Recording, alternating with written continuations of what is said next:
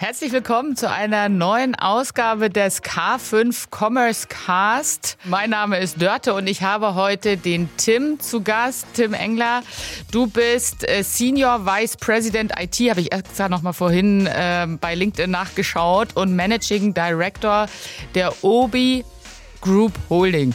Obi dürfte jedem hier bekannt sein. Das sind die Baumärkte. Herzlich willkommen, Tim. Hi, schön, dass ich da sein darf. Herzlich willkommen zum K5 Commerce Cast. Gemeinsam mit unseren Partnern präsentiert euch das K5 Moderatorenteam tolle Use Cases sowie die neuesten Entwicklungen und Trends aus der Welt des digitalen Handels. Zu Beginn noch eine kurze Eigenwerbung. Folgst du uns schon auf YouTube? Auf unserem Channel K5 Future Retail findest du Aufzeichnungen der letzten K5-Konferenz mit Content zu brandaktuellen Themen – wie künstliche Intelligenz, Profitabilität, Nachhaltigkeit und vieles mehr. Unser K5 YouTube-Channel liefert dir außerdem exklusive Einblicke in die K5-Konferenz und ist die Anlaufstelle für Videopodcasts zu unseren Formaten Cheftreff, K5 Commerce Cast und Female in Retail. Wenn du also in Sachen Top-Video-Content zum Handel der Zukunft auf dem Laufenden bleiben willst, dann abonniere jetzt unseren YouTube-Channel unter youtube.com slash at k5futureretail. Es lohnt sich. So, wir haben gerade noch im Vorgespräch erstmal nochmal frohes neues Jahr. Ist ja schon 2024. Sind wir alle gut rübergekommen, oder? Alles super, ja. alles super. Ich habe ja eben schon gesagt, ich habe reingeschlafen mit den kleinen Zwergen. ja, ich habe äh, ich hab Kinderdisco gemacht, also äh, wunderbar. Kann äh, sozusagen ausgeruht losgehen. Und wir sprechen heute über äh, sag ich mal, im, im Deep Talk über den Wechsel eures Warenwirtschaftssystems, das ihr kürzlich sozusagen vorgenommen oder diesen Wechsel vorgenommen habt, ist ja, äh, sag ich mal jetzt so mein Wort, ein mittelgroßes Projekt äh, für so ein Unternehmen wie eures. Aber vielleicht kannst du zum, äh, zur Einstimmung vielleicht kurz mal was zu Obi sagen. Ich meine, die meisten Zuschauenden und Zuhörenden kennen Obi, aber die Dimensionen sind vielleicht nicht jedem so geläufig. Ja, also äh, um es ein bisschen einzuordnen, ja. wir haben ja eine sehr, äh, einen sehr klaren äh, deutschen Footprint, äh, sind aber in ganz Europa äh, unterwegs, insbesondere auch in Osteuropa. Äh, insgesamt haben wir äh, rund 640, äh, genau an der Zahl sind es glaube ich 646 äh, Märkte äh, in ganz Europa, äh, ein Großteil davon in Deutschland ähm, und äh, sind so äh, über 40.000 Mitarbeiter. Uns, uns gibt es seit über 50 Jahren. Wir machen 8 Milliarden Umsatz, sind also schon äh, ein recht großes Unternehmen ähm, und äh, schon seit eh und je im Baumarktgeschäft unterwegs. Und an uns kommst du eigentlich äh, nicht vorbei, äh, wenn du irgendwas in deinem Haus und in deinem Garten äh, verschönern möchtest. Mhm. Ja, die äh, zu den Dimensionen und deswegen auch so diese diese Überleitung zum äh, zum Wechsel des Warenwirtschaftssystems. Ne? Also wenn man äh, sich jetzt so einen geläufigen ähm, Baumarkt vorstellt, also von der Minischraube bis zum keine Ahnung, ähm, Entlüfter, so ist ja, also Gartenhaus, Gartenhaus Schaufel, äh, ne, riesiges Sortiment. Kannst du so aus der Pistole sagen, wie viel SKUs ihr ungefähr so verwaltet? Ja, so 250.000. Ähm, mhm. Aber wenn du international schaust, mhm. weil es natürlich auch sehr äh, Unterschiedlichkeiten äh, sind dann schon recht stark mhm. ähm, zwischen den Ländern. Äh, die, äh, es ist dann am Ende zwar auch ein Gartenhaus, aber es kommt halt von einem anderen Hersteller ja. und so. Ähm, das ist halt eine andere, eine andere SKU. Äh, da reden wir in total dann schon äh, über einen ordentlichen Millionenbereich, Wahnsinn. Ähm, mhm. was wir da so an äh, SKUs managen. Ja, verrückt. Äh, und wenn man dann sozusagen sich vorstellt, man wechselt mal eben schnell das Warenwirtschaftssystem, wo diese ganzen SKUs hin und her bewegt werden müssen. Ne? Ähm, hol uns mal kurz ab, wie diese Entscheidung gefallen ist, äh, da in die Erneuerung äh, zu gehen und wie ihr das sozusagen als Team angegangen seid bei so einer, bei so einem riesengroßen Unternehmen, wie ihr das seid, agil versus Wasserfall, geht das überhaupt in einem, ich sag's jetzt mal, im Konzern agil sowas zu machen? Und welche Hauptziele hattet ihr sozusagen, bevor ihr das gestartet habt, das Projekt? Mhm. Ja, also äh, um das vielleicht einmal aufzugreifen, ja. mal eben so machst du das natürlich nicht. ja. äh, wir haben da schon auch eine, äh, auch eine gewisse Zeit äh, für gebraucht. Ich denke, wir waren im Vergleich relativ schnell. Ähm, aber ähm, haben uns natürlich auch äh, im Vorfeld äh, Gedanken darüber gemacht, wie gehen wir das an, ähm, was trauen wir uns dazu, ähm, wie schneiden wir das sinnvoll. Äh, das ist natürlich erforderlich Total. bei der Größenordnung, mhm. Äh, denn äh, da äh, bist du natürlich auch ein Stück weit ansonsten als Unternehmen im Risiko, weil so ein ERP-System ist ja schon deine, mhm. deine Lebensader. Warum haben wir das gemacht? Ähm, ein Stück weit eigentlich erstmal getrieben durch die erforderliche technologische Erneuerung. Also wir waren schon auf einer äh, ordentlich veralteten Tech-Basis unterwegs. AS400 wird vielleicht dem einen oder anderen was sagen. Ähm, und äh, damit waren wir da schon äh, erstmal äh, im Zugzwang, mhm. äh, was zu tun, weil es uns hier und da äh, in der äh, Gesamttransformation von Obi dann immer wieder im Weg stand. Ähm, auf der anderen Seite wollen wir natürlich auch äh, Effizienzen heben, ähm, gerade in der Logistik, in der Supply Chain. Mhm. Äh, in den vorgelagerten Stufen äh, ist da natürlich ähm, äh, auch Musik drin. Ähm, und das war mit dem äh, Bestandssystem einfach äh, so nicht möglich. Ähm, und äh, so haben wir dann auch tatsächlich diese Kombination äh, für uns gut genutzt ne, und haben gesagt, komm, die Tech-Notwendigkeit und die Business-Potenziale, das, äh, das können wir doch wunderbar zusammenbringen und dann gehen wir das Ding jetzt auch an. Dann hast du noch gefragt, agil ähm, oder Wasserfall. Äh, ich würde zu keinem von beiden Ja sagen. Wenn das jetzt perfekt agil gewesen wäre, dann würde ich lügen. Das äh, halte ich auch für äh, unrealistisch ja. in der Größenordnung. Ähm, aber äh, Hybrid war es halt schon. Ne? Ja. Wir haben schon so eine grobe, grobe Meilensteinplanung rückwärts gerechnet gemacht. Von der Deadline kommt, äh, bis wann wollen wir fertig sein. Äh, Im Doing sind wir dann aber schon äh, recht agil vorgegangen und äh, sind schrittweise unterwegs gewesen in vierwöchigen Sprints, haben immer wieder adjustiert, Inhalte angepasst, Scopings angepasst, Reihenfolgen angepasst, da wo es halt erforderlich war. Und ähm, das hat am Ende dann auch äh, gut funktioniert. Mhm. Also hätten wir komplett ähm, die ganze Zeit an dem ursprünglichen Plan festgehalten, äh, dann wäre das, äh, wär das nicht so gut ausgegangen, mhm. würde ich sagen, hätten wir das nicht geschafft. Ähm, wären wir komplett äh, agil reingestolpert äh, in der Hoffnung, ja, wird schon schief gehen, komm, wir fangen einfach mal an und mal gucken, was passiert. Glaube ich auch nicht. Ja. Also von daher, diese Kombination hat zumindest in unserem Fall ähm, echt ganz gut funktioniert. Wie viel Zeit habt ihr euch denn gegeben im Vorfeld? Also was habt ihr denn so erwartet, wie lange es dauern wird? Also wir haben, äh, als wir wirklich angefangen mhm. haben, äh, haben wir für den ersten MVP, äh, das war in dem Fall eine äh, neue Lagereröffnung äh, von einem neuen Standort äh, in Polen, Aha, ähm, haben wir zwölf Monate gebraucht. Ähm, davor haben wir allerdings äh, schon äh, eine gewisse Planungsphase gehabt und auch kleinere Testballons äh, mhm. gestartet. Äh, was ich sagen würde, mit der Vorphase, die war auch noch mal so, ja, kannst du äh, rechnen, wie du willst, sechs bis zwölf Monate. Ja. Am Anfang fängst du mhm. lose an zu überlegen. Ne? Mhm. Ne?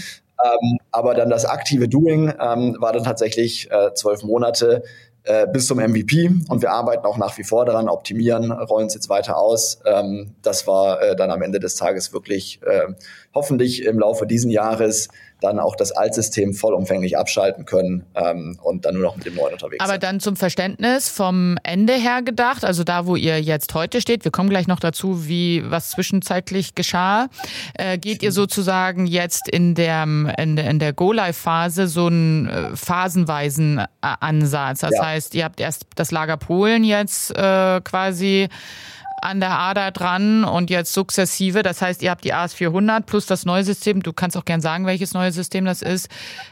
Führt ihr jetzt im Parallelbetrieb?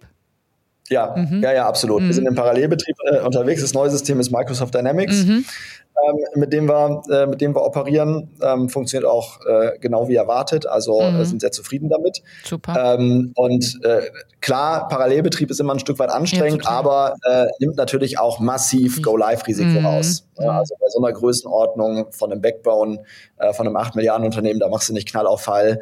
Äh, alle Länder, alle Standorte, alles gleichzeitig. Mhm. Das wäre fahrlässig. Mhm. Ähm, und da hat sich das auch gut angeboten, mit einem neuen Standort anzufangen. Mhm, super. Das ist, ähm, ist vielleicht für die, also für die Zuhörenden, die sich diese Fragen stellen, ja, wie macht man es, ne? So diesen Cut-Over, ähm, vielleicht eine interessante Anregung. Ähm, es bedeutet ja jetzt wahrscheinlich im Tagesgeschäft schon ein bisschen mehr Aufwand jetzt, ne? weil man irgendwie auch Sachen synchronisieren muss. Ähm, aber es stimmt natürlich, ihr nehmt da ordentlich Risiko raus. Jetzt gehen wir mal nochmal zurück zum Anfang. Ähm, Anfang in Anführungsstrichen. Ähm, ich glaube, im Vorgespräch hast du ja gesagt, du kamst jetzt dazu, da war mehr oder minder die Entscheidung für das System ja schon gefallen. Ne? Ähm, das heißt, diesen vorherigen Auswahlprozess, äh, den hast du jetzt nicht so 100 Prozent mit begleitet, aber du hast da natürlich einen Einblick gehabt, wie es dazu kam, ähm, dass ihr das System ausgewählt habt, das es jetzt ist. Und ähm, wenn man da jetzt schaut auf diese Phase, dann was waren denn da eigentlich die größten Herausforderungen aus deiner Sicht? Time Budget Resources, wie habt ihr das gemanagt? Und ähm, wenn es dann mal zu Schwierigkeiten kam, wovon ich ausgehe, dass das der Fall war, wie habt ihr das dann gemanagt? Also es sind so ein paar mehr Fragen auf einmal, aber mehr nochmal so auf so einer Metaebene zu dem Projekt, wie das ja, dazu kam ja. und wie es dann gelaufen also, ist. Hm. Genau, also wie gesagt, in der, in der Auswahl, da war ich dann tatsächlich noch gar nicht äh, in charge. Mhm. Ähm, allerdings hatten wir bei Obi schon äh, in der Vergangenheit ähm, Erfahrungen mit Microsoft ERP-Systemen im E-Commerce-Umfeld. Äh, mhm. Entsprechend hatten wir da äh, eine gewisse Vorerfahrung und äh, wussten auch, worauf wir uns einlassen. Und das hat dann die Entscheidung sicherlich auch äh, nochmal erleichtert. Mhm. Ähm, und äh, zusätzlich zumindest zu dem, was ich jetzt ähm, gelernt habe und erfahren habe ähm, über diese Implementierungszeit und auch bis heute noch, mhm. ähm, spüren wir schon eine gute äh, Modularität und Integrierbarkeit des Systems. Mhm. Und das ist ja gerade bei ERP ähm, kriegsentscheidend, weil du eben äh, als Spinne im Netz ja äh, mhm. äh, unterwegs bist fürs gesamte Unternehmen. Ähm, den zweiten Punkt, den du angerissen hast, war ja so ein bisschen äh, äh, Time Quality Budget und äh, wie kriegt man das alles unter einen Hut äh, bei so einer Größenordnung und äh, und was geht da mal schief äh, oder ähm, was sind da so die wo knirscht es mal ja. ähm, also erstmal größte Herausforderung würde ich sagen ist ja generell, dass wenn du sowas machst, äh, ist ja eigentlich das ganze Unternehmen betroffen. Ne? Ja. Da kannst du ja durchgehen, ob Einkauf, ob Logistik, ob Finance, ist völlig egal. Suchst dir aus, es sind alle mit dabei. Ergo ist entscheidend, äh, diese Leute, diese verschiedenen Bereiche auch zusammenzubringen, sie im Projekt zu haben, in der Produktorganisation zu haben, also in den Development Teams mit integriert zu haben, als Product Owner, als Experten, ähm, dass wirklich gemeinsam dran gearbeitet wird, weil ansonsten äh, wirst du es nicht hinkriegen. Mhm. Du brauchst diese Expertise und du brauchst vor allen Dingen auch das Buy-in und das Commitment von allen, ähm, das zu machen, weil am Ende ja auch alle damit arbeiten dürfen, äh, dann mit dem neuen System und hoffentlich ist es dann auch ein Dürfen und nicht ein Müssen. Ja. Ähm, so, deshalb, das ist, das ist schon aus meiner Sicht so der, äh, die größte Challenge, das auch hinzukriegen, dass wirklich alle mit dabei sind ähm, und alle auch mitziehen. Ähm, und da hilft natürlich auch ein, äh, ein, ein gemeinsames Ziel zum Einschwören. Das war bei uns ja sehr dankbar äh, mit einem neuen Lagerstandort, weil nichts ist ja blöder, als dann physisch so ein Lager herzurichten und aufzubauen mhm. und es dann nicht betreiben zu können. Ja. Das wäre ja äh, das wäre ja schon äh, der, der absolute Fauxpas, äh, dann da ein leeres Lager stehen zu haben. Ähm, und das hilft natürlich schon, das schwört mhm. ja auch, äh, das schweißt auch zusammen, ja. dass man das dann irgendwie auch hinkriegen will. Ne? Mhm. Ähm, und mit Blick auf so äh, Timing, Budget und Co. Ähm, Klar hatten wir hier und da Diskussionen. Ähm, kann man diesen Scope jetzt noch abschneiden? Äh, ne? Äh, ist das noch äh, fair oder muss man jetzt doch Termine verschieben und und mhm. und? Aber äh, was da schon geholfen hat, ist dieses iterative oder schrittweise ja. Vorgehen das eigentlich rollierend gemacht haben im Vier-Wochen-Rhythmus. Und damit sind natürlich die, die Abwägungsentscheidungen, die du treffen müsstest, tendenziell überschaubarer, ja. als wenn du so eine Riesenentscheidung treffen musst, triffst du halt mehrere kleine auf dem ja. Weg. Und das, äh, das hat schon gut funktioniert, aber natürlich äh, gibt es da dann Diskussionen, weil niemand ver äh, verzichtet gerne auf Funktionsumfang mhm. ähm, zum Start.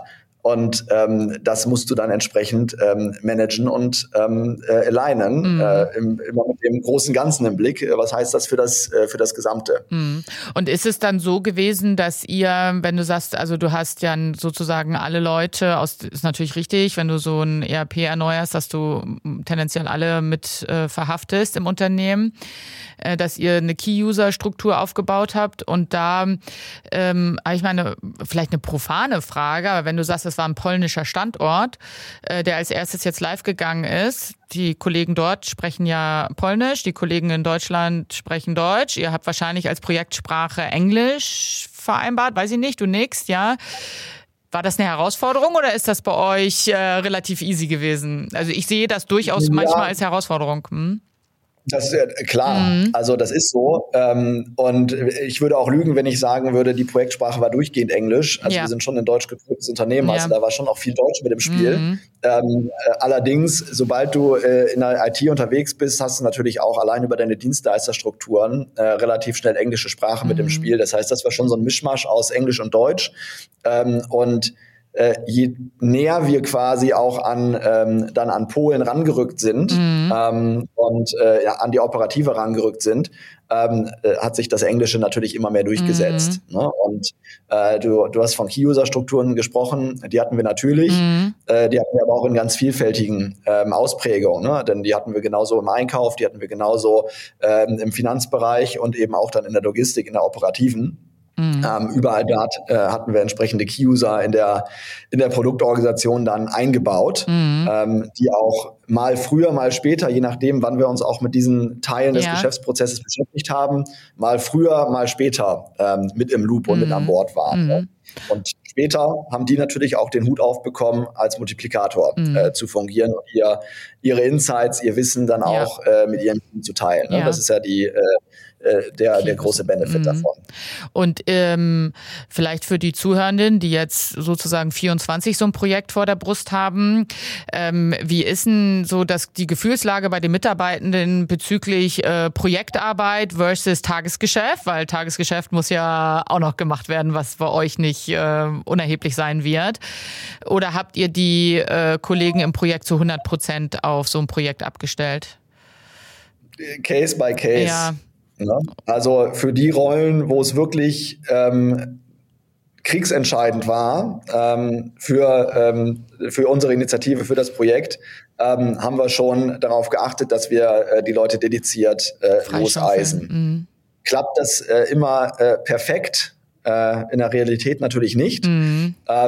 Aber du musst es bei den kritischen Rollen am Ende des Tages so gut es geht durchhalten. Mhm. Ähm, ansonsten äh, geht dir so eine, so eine Initiative baden. Ja. An den Stellen, wo es dann eher um Experten ging, um Key-User ging, für die war das äh, eben ein äh, neben ihrem Tagesgeschäft ähm, mhm. Job. Und äh, auch da da muss man schon fairerweise sagen, äh, war das sicherlich eine intensive Phase. Voll, ne, das ja. war eine intensive Zeit, das waren intensive zwölf Monate äh, und da haben wir auch äh, unsere Teams deutlich über die 100 Prozent strapaziert. Mhm. Das, das muss man äh, so offen auch sagen. Mhm. Ja, das ist ja auch total sinnvoll, dass wir in so einem Podcast hier ehrlich drüber sprechen. Ne? Und äh, das ist einfach die Realität, dass man einfach so ein Projekt auch neben dem normalen, man kann ja nicht das Tagesgeschäft abschalten und sagen wir mal, es war ein Jahr äh, nur ERP und gucken mal, was passiert. Ne? Ähm, dass das schon auch eine zeitliche und äh, vielleicht auch ein bisschen stressige Zeit für die Mitarbeitenden dann eben ist. Ähm, das heißt, ähm, du hast ja schon eingangs gesagt, in der Zusammenarbeit im Team so die Einschwörung auf dieses Ziel, wir wollen Polen mit dem neuen System äh, live kriegen. Ähm, äh, ein paar Leute, habe ich das jetzt richtig verstanden, hatten vielleicht schon Berührungspunkte in Anführungsstrichen mit Microsoft-Produkten durch das E-Commerce-Geschäft. Aber ähm, wie, wie kann ich mir das vorstellen? Weil es gibt ja jetzt sozusagen diesen Ansatz, dass man äh, so ein, auch mit einem ERP-System das relativ schnell zur Spielerei in Anführungsstrichen für die Mitarbeitenden hinstellt, damit sozusagen Learning on the Fly irgendwie da passiert. Habt ihr das auch so gemacht oder habt ihr ähm, sozusagen erstmal ein halbes Jahr und dann was hingestellt und die Key-User haben drauf gespielt, sodass man so nebenbei auch mit schult im Umgang mit dem äh, neuen ja. System. Also wie habt ihr das ja, gemacht? In der Tat. Mhm. Also wir hatten, wir hatten ganz früh, also schon bevor das Projekt losgegangen ist, äh, hatten wir schon ein, ich sag mal, leeres System ja. oder ein äh, Dummy-System. Es war ja nicht komplett leer. Wir haben es ein bisschen mit Obi-Daten gefüttert, ja. damit es ein bisschen äh, sich äh, irgendwie realistisch anfühlt. Aber am Ende stand da halt ganz viel äh, Testprodukt, Testprodukt, Testprodukt ja. drin. Ne? Ähm, das war sehr früh da, das war schon vor Projektstart da, äh, damit sich jeder damit mal auseinandersetzen kann und vor allen Dingen auch um äh, und äh, das ist auch wichtig für die für die Implementierung ähm, diese Abwägungsentscheidung zu treffen, bleibe ich im Standard? Ja. Hoffentlich meistens ja. ja äh, und passe meinen Geschäftsprozess an. Oder geht das auf Biegen und Brechen nicht, weil mein Geschäftsprozess ist so speziell und es geht nun mal einfach nicht und ich muss irgendwas anders machen. Mhm. Und das ist halt viel einfacher und viel greifbarer, wenn du was vor der Nase ja. hast und du probierst es aus. Mhm. Na, da kannst du einfacher dir vorstellen, ja, okay, stimmt, so könnte ich den Prozess auch machen, dann läuft das vielleicht ein bisschen anders, aber es geht schon auch, ist eigentlich vielleicht sogar besser. Ja. Und das ist ja viel leichter, als wenn du es abstrakt irgendwie an, anhand von einem PDF-Dokument, von einer Dokument, mhm. von was weiß ich was. Äh, das ist eigentlich nahezu unmöglich. Mhm. Ähm, und darüber haben wir äh, tatsächlich diese Standardisierungsdiskussion, die du ja auch rollierend dann hast Total. in jedem Sprint, mhm. ähm, super gut führen können, mhm. weil jeder eben ein Bild im Kopf hatte und vorbereitet war. Mhm. Mhm. Die, ähm äh, Kannst du jetzt im Nachgang sagen, wie, wie prozentual gefühlt aus dem Bauch, wie nah ihr am Standard geblieben seid? Boah, das ist super schwer, ja. aber extrem hoch. Extrem hoch. Ja. Also, äh, keine Ahnung, ob das eine äh, 95 ist oder mehr, mhm. äh, aber extrem hoch, mhm. extrem standardnah. Und das, was nicht im Standard geht, äh, haben wir dann auch nicht im ERP gemacht, sondern woanders. Mhm. Hm. Und äh, glaubst du, dass das ein äh, wesentlicher Erfolgsfaktor auch war, dass ihr euch sozusagen auch diszipliniert habt und sagen, ja. okay, in der AS 400 haben wir das aber immer so gemacht. Nee, jetzt mit dem neuen System machen wir das Gleiche, aber andersrum sozusagen, weil wir dann am Standard sind? Ist das ein Erfolgsfaktor? Ja, mhm. also ansonsten Ding der Unmöglichkeit ja. aus meiner Sicht. Mhm. Zumindest in dem, in dem Zeitfenster. Also wenn du hm. sagst, okay, ich bin bereit, äh, für so einen Change auch fünf Jahre zu brauchen, ähm, dann, dann kannst du natürlich da, äh, da auch mehr dran, äh, dran machen. 2,50 Mark 50 ne? mehr. ähm, aber äh, es ist aus meiner Sicht, äh, Dreh- und Angelpunkt ja. ist, dass du Standard bleibst. Und ich sehe auch ehrlicherweise, das fällt mir natürlich als Tech-Verantwortlich auch leichter, das zu sagen, ja. wenig Argumente, äh, warum ich in dem ältesten Geschäftsmodell der Welt, nämlich Ware einkaufen und Ware verkaufen, so äh, speziell unterwegs sein muss. Mhm. Ne? Natürlich gibt es immer Edge Cases und Argumente, keine Frage. Ja, ja. Aber deswegen, das, das ist schon ein, ein Riesenhebel für Geschwindigkeit. Mhm.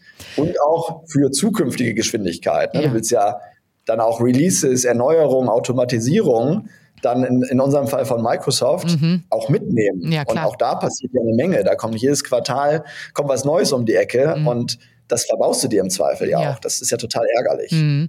Ja, das finde ich also äh, Mahnung an alle Zuhörenden, die das 24 jetzt vor sich haben, immer sozusagen ähm, nah am Standard bleiben, weil und du, das ist interessant, du hattest gerade zwei Sachen gesagt, als technischer Verantwortliche und das, wo es speziell ist, wo vielleicht, sag ich mal, USP für Obi liegt. Ne? Also ihr müsst euch ja auch im Wettbewerb beweisen, da seid ihr dann vielleicht in die Individualisierung außerhalb des ERP-Systems gegangen. Dazu kannst du ja vielleicht nochmal kurz was sagen zum Thema technische Plattform, nenne ich das jetzt mal. Ihr habt ja wahrscheinlich ein Bunch an Systemen. In der Mitte, vorhin sagtest du, ne, so schön die Spinne im Netz ist jetzt das neue ERP-Warenwirtschaft. Wo habt ihr äh, sozusagen ausgelagert? Was habt ihr mit integriert? Wie sieht so, so sag mal, grob beschrieben diese technische Plattform bei Obi jetzt aus? Auf die Zukunft kommen wir nachher nochmal. Mhm. Ja, also ähm, natürlich hast du äh, hunderte Systeme äh, drumherum. Ja. Ne? Und äh, je nachdem, aus welcher Perspektive du guckst, ähm, ist es auch mal, sagt der eine, die anderen sind drumherum und äh, ja, mal genau. sagt der nächste. so wie bei der ähm, Weltkugel, also, ne? Wie ist die Weltsicht? Genau, ist mal Australien ist vorne oder Europa, ja. genau, wer ist das Zentrum der Welt? Äh, genau. Das ist immer, äh, immer eine Perspektivfrage. Ja. Ähm, aber äh, Worauf wir schon achten ist, und das gilt dann in dem Fall auch nicht nur fürs ERP, sondern überall da, wo wir große Standardprodukte äh, in unserer Landschaft mhm. einsetzen, dass wir zusehen, äh, insbesondere jetzt auch in der Vorausschau zusehen mit den Erfahrungen, die wir gemacht haben, ähm, Individualisierung oder USPs, die wir sehen, wo wir eher in Individualentwicklung gehen, tatsächlich äh, zu entkoppeln und rauszuziehen, was ja heutzutage glücklicherweise auch deutlich leichter ist ja. äh, mit Systemen, die ähm, Cloud-nativ sind, die API-basiert sind, mhm. ist es halt deutlich, deutlich leichter, äh, dann auch einzelne Satelliten sich drumherum zu bauen und entsprechend anzubinden, mhm. ohne äh, dass ich mir äh, den ganzen äh, den ganzen Stack äh, verbiegen ja. muss. Mhm. Äh, das war ja vor 10, 15 Jahren äh, noch ganz anders. Ja, ne? Also es war ja gar nicht denkbar, mhm. dass ich in so eine ähm, Composability mhm. äh, überhaupt gehen kann. Das ist halt mit modernen Tech-Stacks ähm, deutlich dankbarer möglich. Mhm. Ähm, natürlich hab, muss ich da auch aufpassen, dass es nicht äh, zu wild wird, weil wenn ich dann irgendwie ähm, 100 Schnittstellen äh, die ganze Zeit äh, oder 1000 oder äh, kannst du eigentlich ins Unermessliche dir mhm. vorstellen, ähm, im Blick haben muss, ob die noch stabil sind oder ob sich da irgendwas verändert hat, dann wird es ja irgendwann auch fusselig. Mhm. Ähm, aber zumindestens wird es dann immer nur an der Stelle fusselig und nicht im gesamten Geschäftsprozess. Mhm. Und ähm, von daher, da achten wir schon drauf, äh, die Sachen rauszuhalten und wir achten auch drauf, dass wir möglichst viel über standardisierte API-Layer mhm. ähm, managen und entkoppeln, ähm, um Wiederverwendbarkeit herzustellen. Mhm. Ja, dass du eine API mehrfach benutzen kannst für mehrere Anwendungsfälle mhm. äh, und ansprechen kannst mhm. ähm, und nicht jedes Mal eine neue baust. Mhm. So, das kannst du halt dann über entsprechende äh, Zwischenlayer, Integrationsplattformen wie, wie MuleSoft Kong und da gibt es einige weitere ähm, entsprechend dann auch gut ähm, ja, strukturieren, mhm. damit es übersichtlich bleibt. Mhm. Also MuleSoft habt ihr dann eingebaut oder? Nicht nur dort, nicht auch an anderen ah, Stellen ah, okay. äh, mhm, nutzen, spannend. wir, äh, mhm. nutzen wir tatsächlich äh, bei uns als äh, API-Gateway. Mhm. Ja. ja, das ist spannend. Und ähm, magst du vielleicht was dazu sagen, zu sagen, okay, wo, also in einem, in einem anderen Podcast ähm, haben wir auch darüber gesprochen, bestimmte USPs zum Beispiel, dort war es im, äh, im Pricing und oder in der Produktdatenverwaltung, wo man gesagt hat, okay, das klatschen wir jetzt nicht alles ins ERP rein, das ziehen wir raus, weil da müssen wir irgendwie agiler sein. Es sind nicht wiederkehrende, so ne, in einem ERP, wenn ich Order to Cash und Purchase to Pay habe, das sind ja relativ wiederkehrende äh, Sachen. Aber beim Pricing, das ist sehr dynamisch und, äh, ne, und so weiter. Und oder bei den Produktdaten, da liegt ein USP für das Unternehmen, da wollen die mehr sozusagen Fleisch an den Knochen ran tun. Das haben die rausgezogen. Ähm, kannst du, kannst du vielleicht oder möchtest du was dazu sagen, was ihr bewusst rausgezogen habt aus dem ERP-System und gesagt habt, das machen wir separiert?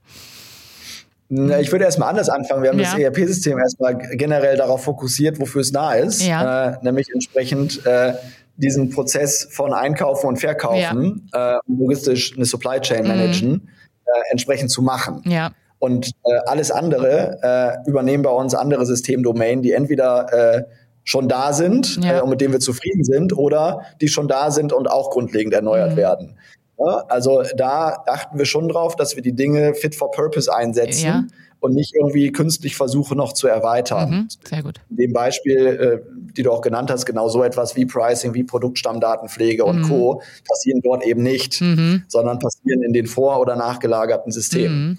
die dafür zuständig sind. Mhm. Ähm, und äh, wenn du jetzt nochmal weiter, äh, ich sag mal, das eine Ebene höher ziehst, äh, und die USP-Frage äh, stellst, dann haben, sind wir schon so unterwegs, dass wenn du auf so die Wertschöpfungskette von Obi insgesamt schaust, dass wir sagen, alles, was näher am Kunden ist, ja. Ähm, da sehen wir eben auch mehr Möglichkeiten, mhm. äh, uns zu differenzieren und dort sind wir auch mit einem höheren Anteil an Eigenentwicklung auch in der Zukunft mhm. äh, unterwegs. Ja. Also wenn du dir anschaust, unsere Heyobi-App oder ähm, unsere, äh, unsere Webauftritte, mhm. äh, da ist der Eigenentwicklungsanteil deutlich höher als in nachgelagerten mhm. Systemen äh, wie einer äh, wie am ERP-System, ja. äh, wie am Accounting-System und Co. Ja, oder PO-Management beim Lieferanten oder whatsoever. Ja, was yes. ja äh, wiederkehrend relativ äh, ich will jetzt nicht das Wort stupide nennen, das wäre falsch. Man muss sich natürlich auch über Sortimentierung und so weiter Gedanken machen, aber der einzelne Akt dann ist ja ein wiederkehrenden und folgt, wie wir schon gesagt haben, Standards. Das finde ich immer eine spannende Diskussion. Ne? Das bedeutet ja auch, dass man sich sozusagen, du bist ja verantwortlich für die systemische Spiegelung des Geschäftsmodells. Ne? Und dass man sich dann bei der Architektur korrigiere mich, ja tiefer Gedanken machen muss, wo sozusagen liegen welche Hoheiten, damit ich in der Zukunft eine Daseinsberechtigung auch für mein Geschäftsmodell habe, was ja zunehmend digital getrieben sein wird in irgendeiner Form, in der Kombination bei euch wahrscheinlich. Und wie, das ist, finde ich, auch dann nochmal eine spannende Frage, wenn man diese Entscheidung, die ja nicht in Stein gemeißelt ist, sich so eine Landschaft malt und sagt, da liegt die Hoheit, da liegt die Hoheit, im ERP die Hoheit. Und du hast, wie du vorhin gesagt hast, tausende von Schnittstellen vielleicht in der Zukunft. Wie transportiert man das an Mitarbeitende, dass die auch noch verstehen, wo findet eigentlich was statt? Weil mhm. wenn was nicht funktioniert, wo muss ich hingucken? Wie schafft also man das ja, zusammenzubringen? Mhm. Ja, also das ist ja tatsächlich äh, schon immer die Herausforderung mhm. äh, gewesen in, ähm, in IT, ja. äh, das abzusichern, weil Landschaften äh, von Großunternehmen äh, sind per se groß und äh, sind per se auch in der Regel historisch gewachsen und damit hast du zig Abhängigkeiten und Zusammenhänge, die dann auch nicht mehr jeder, jeder komplett umreißt. Ähm, und aus meiner Sicht ist eigentlich entscheidend, dass du äh, solche Fragestellungen nicht im stillen Kämmerlein ähm, bearbeitest, sondern äh, möglichst immer im, und das klingt jetzt äh, sehr banal, ist es in der Realität überhaupt nicht, mhm. ähm, äh, im Sparring mit den verschiedenen äh, dann beteiligten Bereichen, schräg, beteiligten Systemen, ähm, um keine Überraschung zu erleben. Mhm. Und genau das ist natürlich super anstrengend, weil äh, mir sind auch noch nicht so viele Unternehmen untergekommen, wo dann die, äh, die Dokumentation perfekt ja. ist, ergo das Wissen in den Köpfen. Ähm, aber das heißt, du musst diese Leute zusammenbringen und äh, dann diesen, diesen Diskussionsprozess irgendwie orchestrieren mhm. und gleichzeitig in der Lage sein, und das ist dann ein Stück weit die, ich sag mal, Tech-Management-Aufgabe, äh, nicht nur Top-Management, auch Mittelmanagement-Aufgabe, äh, zumindest aber eine, eine Schussrichtung, eine Idee zu skizzieren, ja. aber eben nicht auszudetaillieren, weil das ist Mission Impossible. Ja, also aus meiner Sicht mhm. kannst du so eine Architektur äh, Schussrichtung nur auf einer recht hohen Flughöhe vorskizzieren und danach musst du so einen Prozess moderieren und orchestrieren mhm. und dann auch noch in der Lage sein, äh, das macht es noch mal ein bisschen komplizierter, ähm, die Business-Seite mit im Loop zu halten, weil was du ja auch nicht machen solltest, ist durch Architekturentscheidungen ähm, Geschäftsprozesse ähm, vorzuzeichnen oder äh, vielleicht sogar Geschäftsmodelle, ja. ähm, die damit entweder äh, möglich oder auch nicht möglich werden. Mhm. Das wäre ja auch äh, fatal. Ne? Ja. Also in unserem Fall, wir ähm, beschäftigen uns äh, intensiv mit dem Thema äh, Marktplatzgeschäft, mhm. mit der mhm. Ausweitung unseres Sortiments. Und das hat natürlich Auswirkungen auf Architektur. Voll, ja. Ähm, das heißt, dieser Connect ist ja auch enorm wichtig, mhm. äh, dass du da immer die Rückkopplung hast. Mhm. Was ist eigentlich hier gewünscht? Und das darf nicht nur in einem Kopf passieren. Ansonsten mhm. müsste, äh, wirst du Türen zuschlagen, die äh, wo es schade ist ja. äh, und wo es nervig ist, sie dann wieder aufzuhebeln. Mhm. Ja, nervig ist gut. Äh, wo du sagst Kopf, ne? Da habe ich letztens einen äh, super Ausdruck äh, für gehört. Äh, es hieß Kopfmonopol. Also es gibt immer sozusagen in der durch die Historie bedingt Kopfmonopole in Unternehmen, wo einzelne Mitarbeitende ähm, äh, lustigerweise vielleicht auch mal irgendwie ein Monster Excel gebaut haben, was zur Erhaltung des äh, Prozesses notwendig ist. Habt ihr sicherlich auch gehabt. Kann ich mir nicht vorstellen, dass das ja. nicht da war. Ähm, um das für die Zukunft zu vermeiden, dass es Kopfmonopole gibt, sondern dass es eben halt ähm, frei zugängliches Wissen für alle gibt, habt ihr Wert auf Dokumentation gelegt? Wenn ja, in welcher Form? Und äh, wenn sich jetzt in Zukunft vielleicht auch noch einige andere Sachen ändern, wie, wie versucht ihr das nachzuhalten mit Doku? Das ist ja relativ schwierig und sehr aufwendig, oder? Absolut. Äh, also wir legen Wert drauf und trotzdem gelingt es uns mhm. nicht äh, vollumfänglich. Äh, so ehrlich muss man sein. Ja, mhm. ähm, eine weitere Absicherung, die wir einziehen, ähm, ist, dass wir schon versuchen, ähm, im und das ist dann aber eher technische Dokumentation und nicht die, nicht die, ich sag mal, fachliche mhm. Business-Prozess-Dokumentation. Ähm, dass wir schon versuchen, in der technischen Dokumentation auch so automatisiert zu sein, dass ah, äh, es quasi aus dem Code automatisch ausgespuckt mhm. wird ähm, und du damit eine technische Doku hast. In Anführungszeichen, also der Code muss so gut sein, dass du ihn äh, äh in Klartext lesen kannst. Ja. Und gibt es ja genug Toolings mittlerweile, um das zu tun. Mhm. Ähm, hilft dir in der Technik enorm äh, entledigt dich aber nicht dieser, dieser Challenge, dass du natürlich auch ein Stück weit Business-Prozess-Doku und Zusammenhangs-Doku brauchst. Mhm. Und das ist Fleißarbeit. Mhm. Ist leider Absolut. so. Und mhm. die fällt äh, immer gerne runter unter Zeitdruck, passiert auch bei uns. Mhm. Also da muss man sich immer wieder ermahnen. Mhm. Ist ein äh, ewiger Kampf. Voll. Und dann auch, wenn man jetzt Geschwindigkeit aufnimmt und sich äh, sozusagen Inhalte vielleicht auch im Quartalsweise verändern, dann immer dran zu bleiben. Die Challenge haben ja äh, viele Unternehmen und da kommen wir dann nachher vielleicht nochmal ganz kurz zu dem Ausblick auch, so wie vielleicht KI oder so da auch helfen kann. Äh, der jetzt aber nochmal zurück zum Projekt. Ich habe da noch äh, zwei Fragen. Jetzt habt ihr da ein Jahr lang iterativ äh, alle vier Wochen Sprints und was ausgeliefert, das angeguckt, äh, getestet, mit dem System rumgespielt, aber irgendwann muss man ja auf ein Knöpfchen drücken und sagen so, Polen ist jetzt live und jetzt geht's los. Wie, wann war das und wie war das und was hat funktioniert, was hat nicht funktioniert? Ähm, also erstmal haben wir ja äh, alleine mit dieser äh, Thematik, machen neues Lager, äh, äh, nimm, äh, nimm Polen, ja. ähm, Risiko rausgenommen, weil es ist ein neuer Standort ja. und ähm, es ist nicht das gesamte Geschäft von Obi. Ja. Ja, ähm, natürlich äh, haben wir äh, ganz intensive Cut-off-Planung gemacht, haben Fallback-Mechanismen eingebaut, damit es irgendwie äh, keine One-Sided Door ist, äh, wenn wir jetzt anschalten, sondern auch wieder zurückgehen können.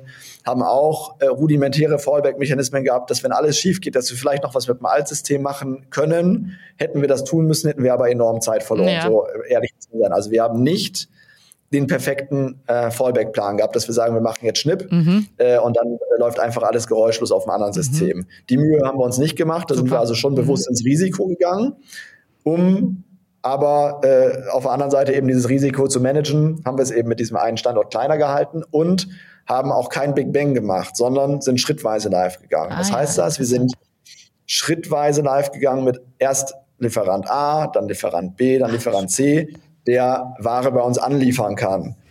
Und dann sind wir auch schrittweise live gegangen im Ausliefern der Ware. Mhm. Also erst Obi-Märkte in Land A beliefern, dann Obi-Märkte in Land B beliefern, dann Obi-Märkte in Land C beliefern. Mhm. Und darüber kannst du natürlich schon sowohl Last auf dem System steuern, äh, wie auch Komplexität in Prozessen steuern, weil vielleicht in äh, Land A irgendwelche Fiskalprozesse noch mal ein bisschen anders mhm. laufen als in Land B. Mhm. Und damit kannst du natürlich schon auch Komplexität rausnehmen ähm, in, der, ähm, in der Steuerung und in der Hypercare-Phase, wenn dann Themen aufpoppen. Weil es poppen immer Themen auf. Äh, es wäre äh, unrealistisch, ja. wenn nicht. Mhm. Und darüber kannst du kontrollieren, dass es beherrschbar bleibt, mhm. dass äh, nicht zu viele Themen aufpoppen äh, und dass du sie nach und nach abräumen kannst. Und als äh, habt ihr bewusst geguckt auf den Kalender, was für einen Zeitpunkt ihr auswählt? Ihr werdet das ja wahrscheinlich nicht in der Hochauslieferungsphase für Weihnachtszeug gemacht haben.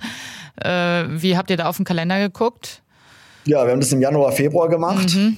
Ähm, was bei uns die, äh, äh, ich sag mal, von der Auslieferung die Low Season ist, von ja. der Einlagerung aber schon äh, äh, Frühjahrs, hochrelevant. Frühjahrsware kommt da, wahrscheinlich, oder? Viel Ware an, mhm. genau, denn danach ist es Frühjahr und dann geht es im Baumarkt richtig rund. Ich weiß. Ähm, weiß ich privat sehr gut, ja. gut so, gut so, ja. Immer schön einkaufen bei uns. ähm, und äh, von daher, das war äh, tatsächlich schon so äh, gewählt nach dem Motto, ähm, auf gar keinen Fall Schaden am Kunden ausrichten. Mm. Im Sinne von, äh, wir ähm, liefern dann irgendwie unzuverlässig aus, beliefern die Märkte unvollständig, unzuverlässig, was auch immer. Ähm, äh, deswegen diese, äh, diese Phase im mhm. Jahr. Und in der Tat, äh, in, einem, in einer Frühjahrsseason würden wir so einen Move nicht machen. Ergo hatten wir aber auch den Zeitdruck, dass wir keine Verzögerung haben. Weil schon ein Monat Verzögerung hätte ja dazu geführt, ja, dass, dass wir bei uns reinläuft. in den März mhm. reinrutschen und dann fängt meistens an, die Sonne ein bisschen mehr zu scheinen draußen. Mhm. mhm. Ja, ähm, das kann ich mir gut vorstellen. Äh, wie gesagt, privat weiß ich das sehr gut. Im äh, Frühjahr, da hat man irgendwie richtig Bock im Garten und so weiter dann äh, loszulegen. Die ähm, jetzt, also ihr habt das im Januar, Februar letzten Jahres gemacht. Ne, 23. Ja. Ähm, so, jetzt habt ihr ein Jahr lang, äh, jetzt zu Januar 24, ein Jahr lang Erfahrung äh, gesammelt. So, einfache Frage, wie läuft's so? Super. Sehr gut. Super läuft.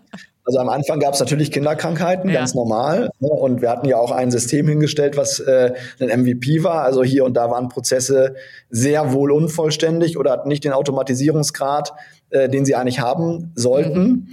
Ähm, mittlerweile sind wir äh, sehr stabil unterwegs, äh, sind schneller, sind automatisierter als im Altsystem. Also äh, da sind wir äh, wirklich vollumfänglich zufrieden und entsprechend gehen wir jetzt eben auch in die Skalierung und ähm, werden entsprechend das auf alle weiteren Standorte in diesem Jahr ähm, dann ausrollen, mhm. um das Altsystem auch abzuschalten. Mhm. Und gibt es schon, äh, äh, ich sag's mal so, gibt es schon Neiddebatten, dass die Kollegen, äh, Mitarbeitenden, die noch auf der AS400 unterwegs sind, sagen, ey, ich will jetzt auch endlich?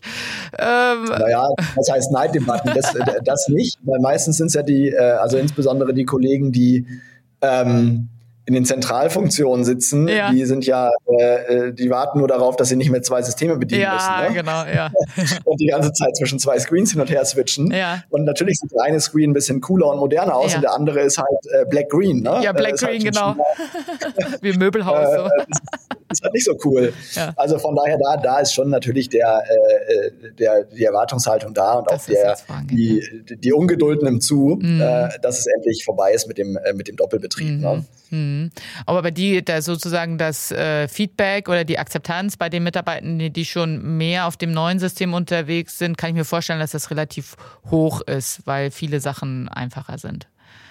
Ja, mhm. ja, ja, das ist so. Ja. Das ist so. Das war am Anfang, war das schon hier und da auch durchwachsen, ne, ja. ne, weil wir Dinge auch unvollständig und unfertig hatten. Mhm. Ähm, mittlerweile, äh, jetzt wo wir auch äh, alle, alle Kinderkrankheiten ausgemerzt mhm. haben, auch natürlich schon äh, Optimierungen angegangen sind, weitere Ideen umgesetzt mhm. haben, ähm, haben wir da jetzt tatsächlich schon äh, einen, äh, einen richtig guten Stand und äh, eine hohe Zufriedenheit, mhm. egal auch in welchem Bereich du guckst, ja, ne? Ob jetzt in, in der operativen Logistik, im Einkauf und so weiter. Mhm. Ähm, das, das ist schon spürbar. Was, was alle halt noch nervt, ist, ich muss halt in zwei Systemen unterwegs ja. sein und das ist auch nervig. Aber gut. Ähm ja gut, das ist ja endlich, ähm, äh, ist ja absehbar. Und jetzt ist das äh, die Einführung so eines neuen ERP-Warenwirtschaft ist ja kein äh, kein so Selbstzweck, ne? Das dient ja einer zukünftigen Unternehmensstrategie. Du hast äh, vorhin schon kurz angedeutet Thema Marktplatz, ähm, ähm, Thema sozusagen vielleicht Veränderung oder Addition des Geschäftsmodells der Baumarktkette. Ähm, vielleicht kannst du dazu noch mal kurz was sagen, wo die Reise dann zukünftig hingeht, wofür dann jetzt die Basis sozusagen geschaffen wurde oder geschaffen wird. Mhm.